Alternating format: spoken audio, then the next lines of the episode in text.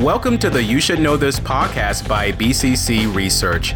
Our podcast features innovative companies and individuals who are working to shape, disrupt, and revolutionize not only their own industries, but also the way we'll live and work in the future. Each week, we talk to visionaries whose work is something you should definitely know about. Now, here's your host, Clara Mowat. Hello and welcome back. I'm your host, Clara Mawad, and as a content specialist for BCC Research, I'm excited to bring you along as we talk to the companies and individuals who are leading us into the future. The world of sports is not new, but the inclusion of esports certainly is. As technology advances, so does the rise of video gamers taking on other teams in an industry that is quickly outpacing some of its more traditional counterparts. Taking the world by storm these past 10 years, esports has slowly become a major staple among fans. And while the strides made have been massive, there is still plenty of growth to be seen. One company is working on all aspects of the esports experience by providing innovative solutions on a global scale. With me today is Ryan Thompson, Chief Production Officer and co founder of Esports Engine, a company who, in conjunction with Vindex, is setting the stage, quite literally, for the future of the esports industry. Ryan, welcome to the show. Awesome. thanks for having me, Claire. Great, great way to uh, set us up. So I'm excited to really dive into this. And to start us off, can you tell us a bit about your own journey? What led you to Vindex and ultimately co-founding Esports Engine? Yeah, yeah. I mean, we can go, we can go way, way back. I, um, I actually uh, grew up in a very small town in, in Arkansas, so it's kind of the furthest thing away from kind of technology and esports you might might imagine. Um, but I, I started by going to school for computer science. Uh, very early on, I was I was absolutely convinced that I was uh, going to program video games for a living. So uh, it was always about games for me. Uh, but in college, I started uh, organizing gaming tournaments. So getting a little more into you know, like the emerging competitive scene. So um, with that, I wanted to find other players that uh, were beating me and figure out how they were, uh, you know, actually accomplishing this. So I actually started developing streaming technology to to have other players stream that I could watch and then get better by watching them. Uh, so, uh, and this was, you know, this was in 2004. This was before YouTube, before Twitch, before any of this existed. So it was it was pretty cool tech back then, uh, whether I realized it or not. Um, so let's see. Uh, I started looking for another group of people doing things like I was doing.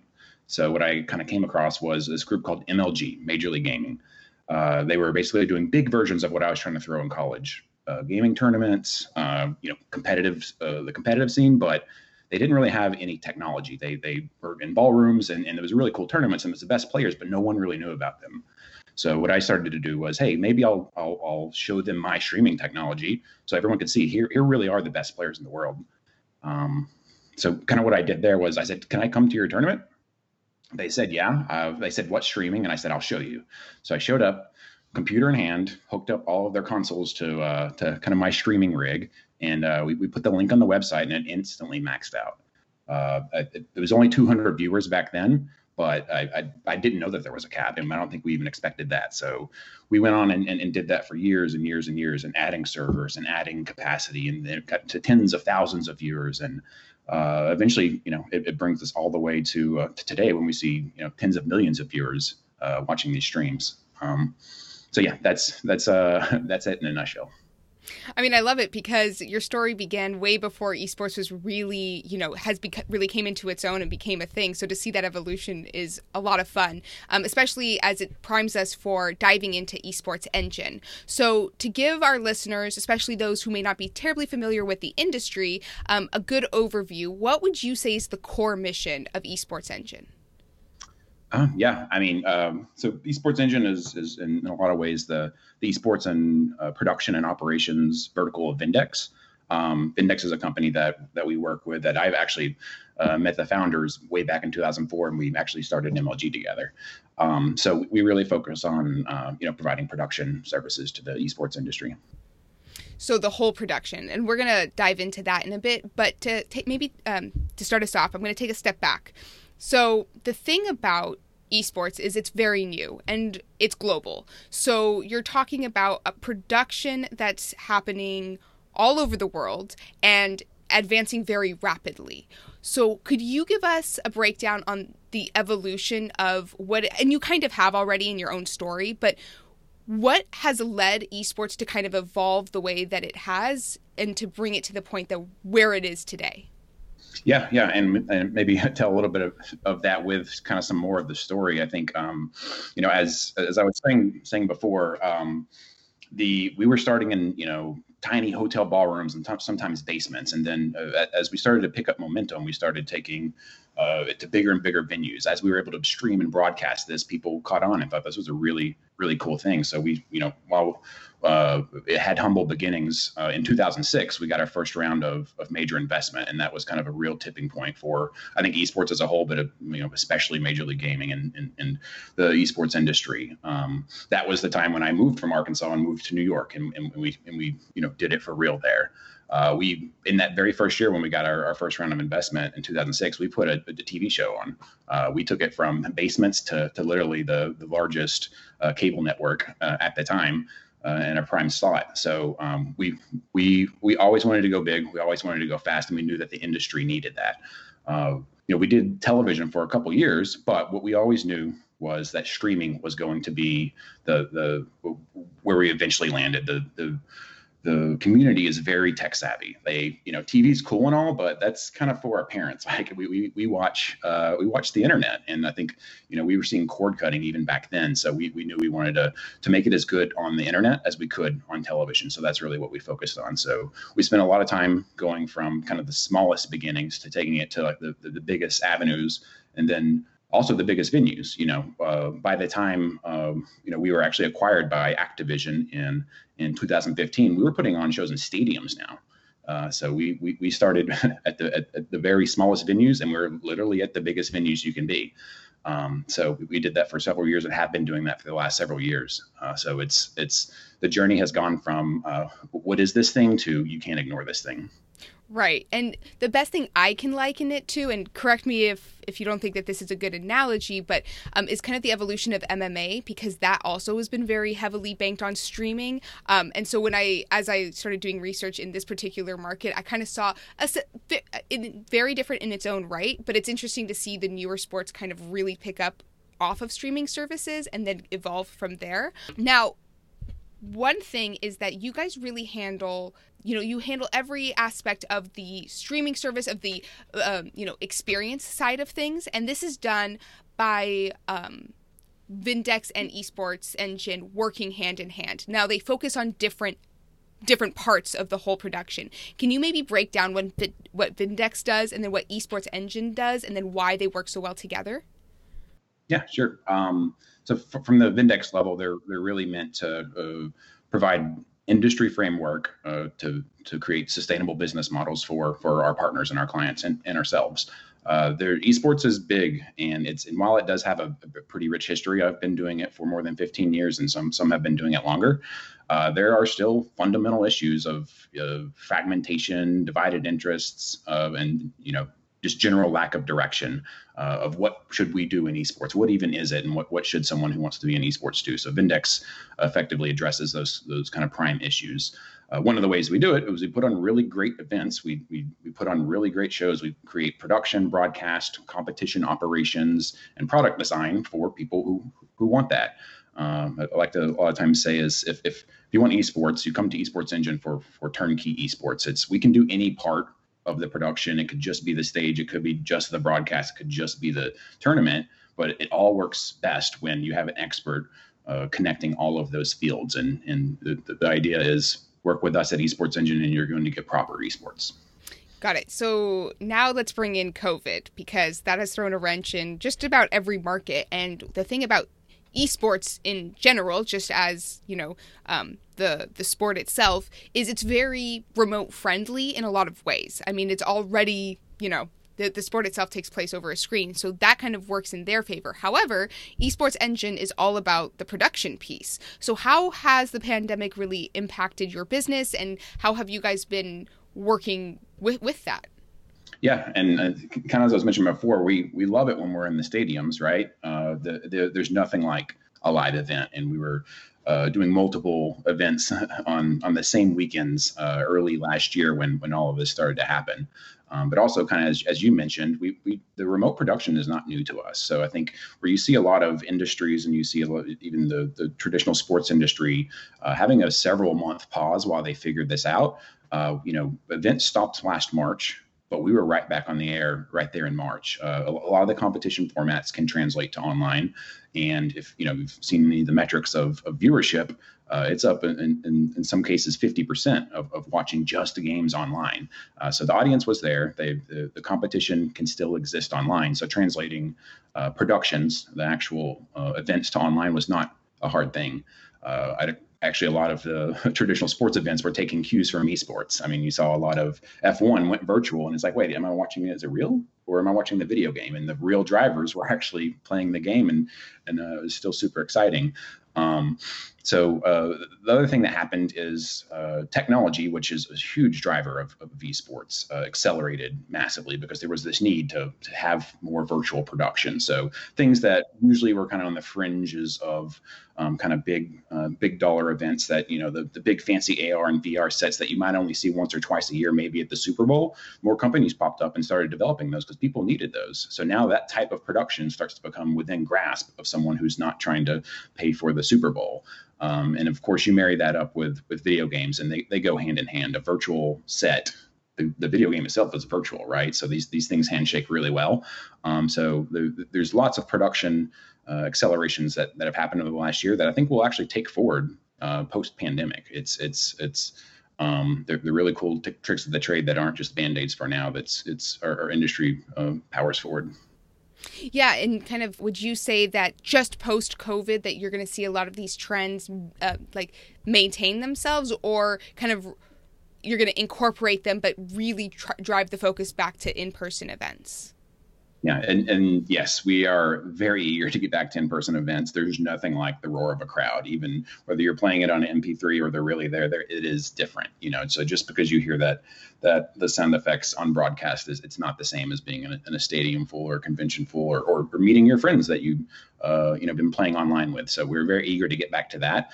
Um, but there's always going to be a ton of viewers online. So the tricks that we, we've come up with and, and developed uh, to to you know keep those fans happy today they, they, will apply tomorrow. There's always going to be more people watching online obviously than, than can actually be there. So um, there's no reason to get rid of uh, uh, some of the innovations that we've had um, from a not only a viewer experience standpoint, but there's also a lot of efficiencies. You know, when when a big live event, you know, you want to cap off the year with one big live event, and obviously that gets very costly. Uh, but you're going to get more viewers for it. Um, the equivalent of doing remote events, they they don't have the same kind of bang for your buck, so you kind of have to do more of them. Uh, so you have to get really efficient with these these broadcasts too. Yeah, it almost requires a very different. Um maybe not marketing plan, but just a strategy in general. And so, one thing that you mentioned a bit earlier is that, you know, it's new. There's a lot of there's a lot of still figuring out the logistics behind esports and one question that I have concerns the more as the as the industry grows and as it becomes more global and more standardized. What is your approach to scalability when it comes to the esports engine? Uh, yeah, I and, and scalability is in, in, in, terms of kind of literal scaling. It's it's it's growing our international footprint. Uh, so we have offices right now in Columbus, Ohio, and and uh, Burbank, California. So it's it's taking the same philosophies that we've developed with this core team over the last 15 years and, and being able to apply those globally. It's uh, I, I, would uh, I'd have to admit it's actually much easier for us because things can be done remotely and things can uh, technology can empower a lot of uh, a lot of production for for games. Um, but it's it's about getting footholds in, in different countries and different markets that uh, that are looking for productions. And, and like you mentioned, gaming is is absolutely worldwide. The more viewers come from overseas than they do uh, from from from the U.S. Yeah, that's crazy. And so, um, as that evolves, um, do you foresee that? I know one one thing right now is you know what game actually is the leading game, and there's a lot you know there's a lot of work on that area. Does any of that impact your work, or because you're really just focused on the experience point of view, that could be applied to any game, no matter the kind of the outcome? yeah, it's it's you know kind of it's kind of good and bad. You know, more games, more more partners that we can have in the space, but at the same time, there's only so many eyeballs, right? Um, so you know, one of the biggest hurdles for esports is stability. You know, and and all of my uh, years in working uh, in esports, I, I can't think of a year where there weren't major changes in the industry, and, and they come from different uh, there are different types of them, but uh, there's there's always been new games. There's tens of thousands of games that come out every year. Uh, there are some brand some of the biggest esports only came out in the last few years. Some of the other biggest ones have been around for a decade or more. Uh, so that that that doesn't point towards a lot of stability, right? So there's there's lots of options. New games are coming out constantly, and they have varying levels of esports success because it's it's still a little bit the wild west. Mm. Um, so and and they're also very unique. Every game has a different path for success. There's not there's not just one solution for esports. There's no blueprint. Uh, so it's a, it's always a custom endeavor for for for every game and I'm sure that's part of the fun too, is kind of navigating it as as it unfolds and, and working with them with the market as these changes occur. And how long do you think it will be before maybe it settles down and there is more of a strategic, like a standardized approach to the whole industry? I don't know if there will, there will ever necessarily be one standardized approach. I think though, obviously, even today there are um, there are better strategies and there are more stable leagues than than some of the others. But kind of as I was mentioning before, there's there's always going to be new technology. There's always going to be new competition. Uh, there's always going to be new games coming out. So uh, I think there's always going to be a little bit of figuring it out uh, before before we, we ever really say that we've we've truly figured it out. Yeah, that's fair. It is it's funny because even though it's been around for a few years 10 years really um, it's still a very new industry um, and it's going to be really interesting also to see how it impacts other sports and how other people start to watch and experience other sports um, because i definitely think that influence goes both uh, goes both ways. Um, so that will be an interesting development to to observe. And i have to ask i know that that it's very it, it's continually changing. But where do you see the esports industry in like 10 to 15 years from now? Um, oh, gosh, it's been a crazy 15 years, and I'm sure it will be another crazy 15 years, and I can't wait to to push that forward. Um, but I think this this past year has really only highlighted the influence and, and strength of esports. Uh, I think it will continue to grow. Um, and it actually has a little bit of a boost. I think it's got has a, um, a bit of an accelerated position right now. Uh, but just like the last 15 years, we'll continue to grow. We'll continue to evolve with the needs of the industry, and I think that's that's key. Um, uh, we will get in more and more stadiums. Uh, we will have those stadiums for the pros. We will create more local opportunities for for rising pros. Uh, and, and I think we'll be more connected than ever through the events, uh, the communities, and the, and the technology. Um, and also some some really cool video games and that's kind of why we do this right? Because because games are fun. They're not going anywhere. It's the largest entertainment industry in the world uh, and, and it already trumps sports it already trumps film and, and, and television. So uh, games aren't going anywhere and, and competitive gaming is uh, may only be a part of that but it will continue to be a bigger part of that especially because we're we're seeing a lot of uh, change in the industry where uh, the models are, are less uh, you know, come out with a game in, in November and sell it for 60 bucks. That's all of the publishers are starting to make more money through microtransactions and keeping their games active. And that is ripe for esports. That is perfect for esports. That's what esports does. We like to have one game and play that for a very long time and create a really, really good storyline of all of the competitors and all of the uh, all of the skill and all of the the fun through um, through single titles for a long time and that's what the industry is doing uh, right now. Uh, last year was the first year that we saw you know major three publishers make more money from microtransactions and uh, in-game purchases than selling the actual game itself.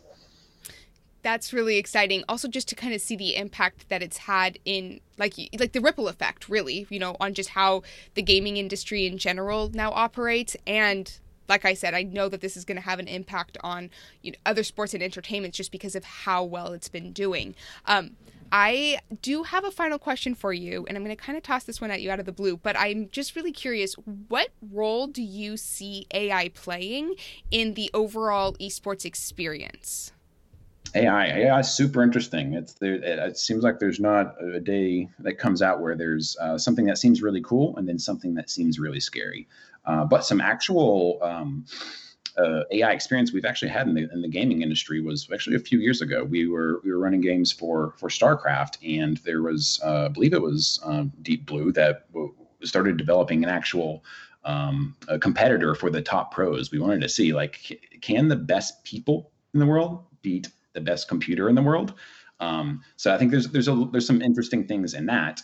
Um, but but obviously with uh, between um, kind of the, the, data that AI can bring out and uh, how that can be applied to to streamers and and, and for instance, uh, we're, we're going to have thousands of gamers playing around the world at our belong centers. Uh, what can we apply AI to that to actually extrapolate what is what is actually going to make you a better player? What can get you to pro? Uh, so the, the, the data is super interesting, and and we just have to watch out for the scary parts. Definitely. And I think that a lot of people have that approach when it comes to AI in general. Um, so it'll be it'll be fun to kind of see its impact and how it really becomes integrated into esports. Um, for those who are really excited about the work that Esports Engine is doing, where can people find you? Yeah, uh, check us out. Uh, our, our website is esportsengine.gg, and you can also uh, look at uh, vindex.gg. Perfect. And I will include those links in the show notes. Ryan, thank you so much for diving into this whole world with me and sharing your insights. It's been a pleasure having you. Cool. Thanks, Claire. Thank you for listening to the You Should Know This podcast. If you enjoyed this episode, please consider subscribing or sending us a quick five star review. Episodes come out weekly, and we're excited to bring you along as we talk to the companies and individuals who are leading us into the future.